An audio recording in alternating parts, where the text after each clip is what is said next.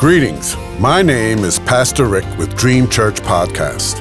God has given me a yearly devotional on prayer from Genesis to Revelation, guiding you to read and to help you pray daily with a scripture reference, comment, and ending with prayer.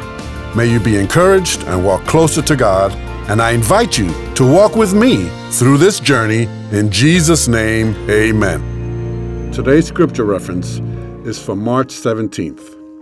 Judges 6, 36 and 37 says, Gideon said to God, If you will save Israel by my hand as you have promised, look, I will place a wool fleece on the threshing floor.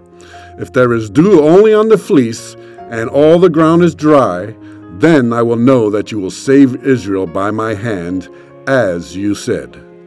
Today's comment. Do believers use fleeces today to get confirmation for their faith in certain situations like Gideon did? Well, I believe they can. I also believe many Christians wouldn't, because they think that they would be testing what the Lord has already promised. I don't think there is anything wrong with confirming what God has said. God knows the motives of our hearts. Gideon not only put out the fleece once, but twice. Some might think that Gideon's faith wavered. Just read Judges 6 13 and 17. This, after verse 11, says, The Lord is with you, mighty warrior. And in verse 14, the Lord said, I am not sending you.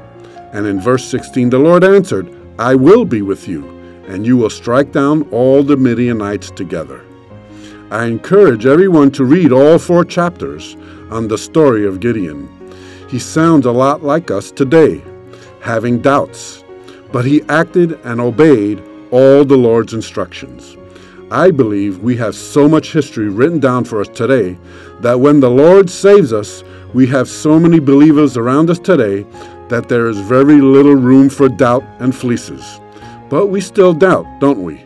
So why don't we put down fleeces today? Are we afraid to put the Lord our God to the test?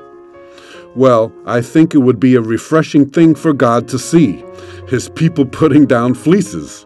Of course, God does confirm his word to us in many, many various ways already. Something to think about, yes? Let's talk to God about it. So, let us pray. Heavenly Father, thank you that you have so much history written down for us to read when you save us.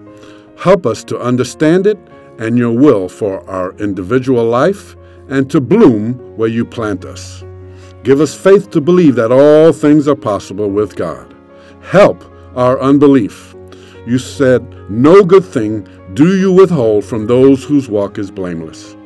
I put off the old self and put on the new self, created to be like God in true righteousness and holiness. I clothe myself with the Lord Jesus Christ. I put on his blood soaked robe over my heart. Now to him who is able to keep me from falling and to present me before his glorious presence without fault and with great joy, in my Savior's name, Jesus, I pray, let it be so. Amen.